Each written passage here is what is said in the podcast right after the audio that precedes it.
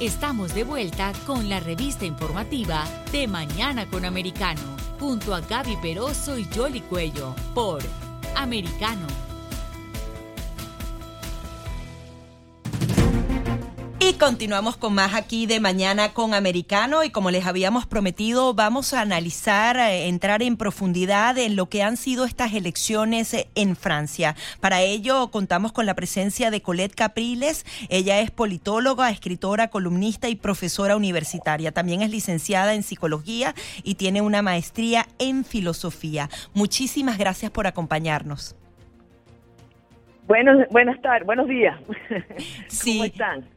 Muy bien, muy bien. Bueno, quería que nos ayudaras a entender un poco más de esta elección. Se dice que Macron perdió unos ocho puntos, la abstención también subió. Es una victoria, pero, pero quizás con un margen más reducido, por lo menos para él, ¿no?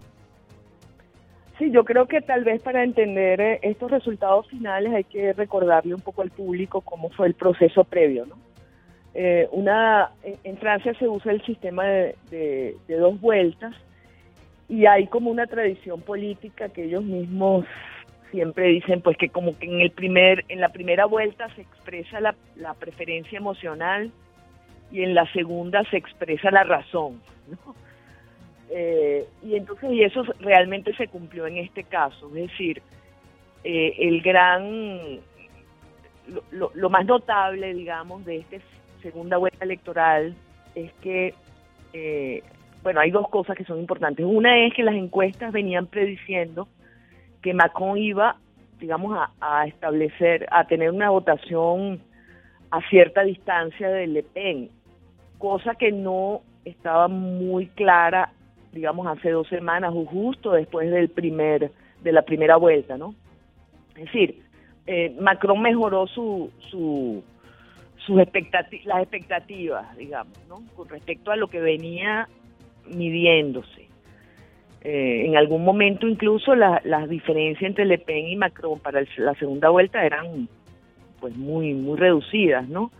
Y al final pues la, la los números eh, favorecieron a Macron más incluso que lo que se esperaba por las encuestas. Eso es un punto. Pero el otro punto es que en la primera vuelta hubo un, un fenómeno que fue la división de la izquierda y el gran ganador de esa división terminó siendo Jean-Luc Mélenchon. Mélenchon es un político tradicional francés, pero que está liderizando un movimiento de, de una izquierda bastante radical o bastante irreverente y antisistema, digamos, pero que justamente después de la primera vuelta, en la que casi, casi llega él a ser el candidato para la segunda también, termina llamando a sus votantes a bloquear eh, a Le Pen, es decir, en última instancia a votar por Macron sin decirlo en esos términos. Y cuando uno ve los resultados del de la segunda vuelta, realmente eso fue lo que pasó. Es decir, excepto en ciertas zonas de las que ya voy a hablar, los votantes de Mélenchon, o sea, de la izquierda, apoyaron a Macron, que, que no es precisamente su, su, su preferencia emotiva, apoyaron a Macron para bloquear a la ultraderecha de Le Pen. Entonces ese fenómeno es el que explica mucho cómo es que en definitiva se repolarizó eh, a la sociedad, pues, ¿no? Claro, la República y el Col- Colette, eh, en contra de la, de la ultraderecha. ¿no? Una de, las, una de las cosas que también impactó en estas elecciones fue que mucha gente estaba como decepcionada y no salía a votar, que fue eh, bastante alta esa abstención, un 28%. Pero por otro lado, termina una elección y ya comienza la otra, ¿no? Porque ya Macron hizo su discurso, dijo que tenía en cuenta que no todo el mundo había votado por él y que iba a, a- a- estar representándolos a todos, como, como siempre en la victoria, pero ya se están reagrupando incluso tanto los extremos, ¿no? Como la derecha y también la izquierda, porque ya vienen las elecciones parlamentarias que pueden ser cruciales para avanzar cualquier agenda en Francia. Sí, eh, son más importantes, de hecho, en, eh, porque es el contrapeso para, para una presidencia que, como ustedes saben, es muy centralista, muy fuerte. La, la figura del presidente francés tiene mucho poder. Entonces viene ahora este, eh, eh, que las elecciones parlamentarias, y eso es importante para, para todos, para todos los sistemas políticos, que los parlamentos, en definitiva, permiten revisar el espectro político, es decir, recomponer los, las familias políticas. y por eso son tan importantes, más que incluso por el papel del Parlamento, lo que sí importa es que unas elecciones parlamentarias le permiten a partidos que a lo mejor no han, permiten a ciertos partidos fortalecerse, permite hacer nuevas alianzas y, y, hace como que le da mucho vigor a la democracia, por eso es que son tan importantes y efectivamente ahora la cuestión va a ser, la pregunta va a ser para las parlamentarias precisamente cómo queda cómo queda las fuerzas de la de la ultra de la derecha de Le Pen que, que tuvo muy buena actuación, hay que decirlo. Es decir, de nuevo, todos los analistas coinciden y lo han dicho ya muchas veces, desde que la opción de Le Pen, padre primero y después la hija, eh, empezó a, tener eh, campo electoral, ha venido creciendo. Es decir, no es, no es, no es que simplemente es un fenómeno contingente o es simplemente un voto castigo. Hay algo allí que se está eh, manifestando, ¿no? En términos de rechazo al, al status quo o, o, bueno, aspiraciones populistas, etcétera. Sí, ahora para dibujarlo un poco mejor el tema del Parlamento, ¿crees que va a haber una influencia importante de más de quizás el 30% de la ultraderecha, también de estas eh, propuestas izquierda de izquierda que son radicales y Macron con un reducido apoyo o él podría seguir manteniendo la mayoría? ¿Cómo, cómo lo ven los analistas? Bueno, la verdad es que no, no ahorita no, no podría darte ningún tipo de predicción, pero por, por deriva lógica, digamos, uno pudiera decir que Macron debe estar muy claro en que gana la presidencia, sobre todo con votos de personas que no lo quieren. Así es. es decir, eh, y eso eso es muy importante. Y fíjate que voy a darte un dato que sí nos importa a nosotros los latinoamericanos, que es que en las provincias, en toda la zona de ultramar francesa, que como ustedes saben son territorios bueno, de la Guyana francesa, los territorios de, las islas del Caribe y, en, el Océano Índico, en fin, la, reunión, todas estas, y en el Pacífico, ah, pues ahí arrasó Le Pen, arrasó. Y arrasó Le Pen porque ya había Mélenchon ganado. Es decir, ahí hubo un voto contra Macron absolutamente Claro. O sea, prefirieron irse de derecha a de izquierda a derecha. De izquierda a la ultraderecha con tal de su rechazo. Entonces, eso, por supuesto, es muy particular, son realidades particulares, pero eh, es muy notable. O sea, hay eh, Macron llega a la presidencia de nuevo con un gran lastre en términos de su de su liderazgo. Entonces, tiene que ver, no sé cómo va a ser, porque ahí es donde está la pregunta que cualquiera se haría. Bueno, conociendo cómo ha sido la, la gestión de, de Macron, cómo, cómo va a recomponer eh, a ese centro eh, que, bueno, evidentemente estaba ya muy fragmentado, puesto que hubo por lo menos dos candidatos de lo que podría ser el centro derecha o el centro centro, que debían haber acompañado a Macron y no lo hicieron, ¿no?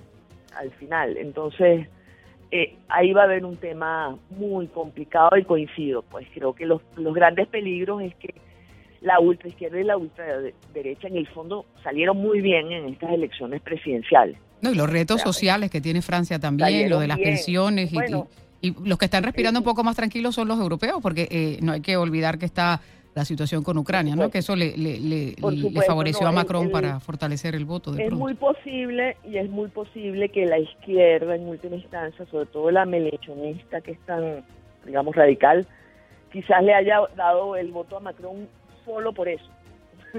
Es que no votaron a favor de Macron, sino en contra de Le Pen. en contra de Le Pen en el sentido de que, de que el discurso más peligroso para los franceses, porque lo que realmente se ponía en juego si ganaba Le Pen era la pertenencia a la Unión Europea. Ese sí era, era, un, eh, era un tema que era inevitable que, que, que hiciera crisis inmediatamente. ¿no?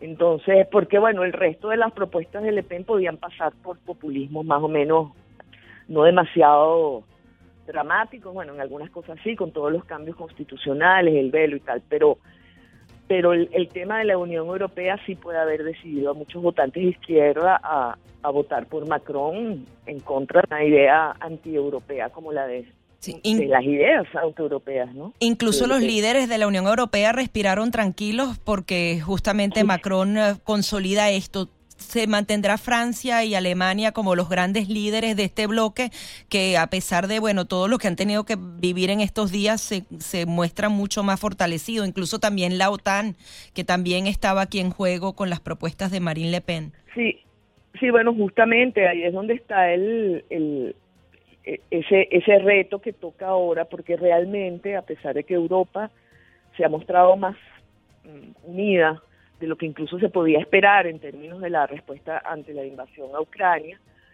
Ahí Macron primero ha tenido ha querido tener un papel de negociador, vamos a decirlo así, ¿no? Eh, cosa que posiblemente pueda seguir haciendo, pero las relaciones, pero en, el fondo todavía no hay una política eh, consolidada en cuanto, por ejemplo, al tema de la energía rusa, que es el gran problema alemán, eh, las relaciones eh, digamos, con Ucrania siguen siendo relaciones bilaterales que cada país europeo pues va, va tejiendo, ¿no? Como por ejemplo en España pues el, el presidente del gobierno fue a, entrevistarse con Zelensky, a ofrecerle ayuda militar y así, ¿no? Todavía es una es, sigue habiendo un espacio muy grande para las relaciones bilaterales entre los países europeos y en el caso y, y Ucrania, ¿no?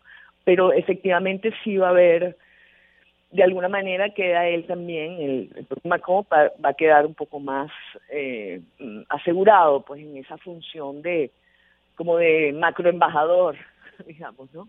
De, de la Unión Europea pero vamos a ver, porque la claro, pero, pero eh, tampoco está... No, y además la, la, situación interna de Francia tampoco es eh, eh, como muy buena, ¿no? Exactamente. De hecho, había manifestaciones temprano, algunos que no estaban como muy contentos que ganó Macron, y, y no hay que olvidar toda la, la, la situación de las reformas económicas y, lo del retiro, en fin, que cada país tiene como su, su, su lastre. Y bueno, sí, porque porque es que ahí es donde está el problema de la Unión Europea, que como en realidad la Unión Europea es una unión que tiene también unas, unos valores comunes y entre otros tiene una posición política que no es otra pues que el desarrollo del estado de bienestar, esa es la verdad. Y eso es un modelo de estado que es muy costoso, es muy caro. es decir, cuesta mucho levantar desde los propios ciudadanos los fondos necesarios para mantener todas las todas las ventajas del estado de bienestar, las ventajas sociales, ¿no? La protección social, la seguridad social, eh, la seguridad en general, digamos. Entonces, es, es, un, también es un modelo que tiene que evolucionar y tiene que, tiene que crecer y ese es un reto que no han podido no han podido manejar bien, pues en el caso Macron, obviamente, pero incluso también pasa en España, en Italia, ¿no? Entonces, bueno, sí, es, un desafío que no va a cesar, pues. Claro. Sí, yo creo que hay un malestar, sí, hay un malestar profundo en la sociedad francesa que y quizás en todas las europeas también que, que necesitan revisar también sus sus esquemas de financiamiento del estado de bienestar y sus esquemas también políticos, ¿no? En cuanto a la a la a la defensa de la democracia, pero al mismo tiempo la defensa del pluralismo, los problemas de inmigración, esos son, son asuntos que van a ser cada vez más agudos. Pues. La lista es grande. Que, no basta un bueno o mal presidente para resolverlo, porque esos son consensos de nación. La voluntad de toda Europa, pues. No sé, ustedes vieron en el debate, uno lo vio claramente.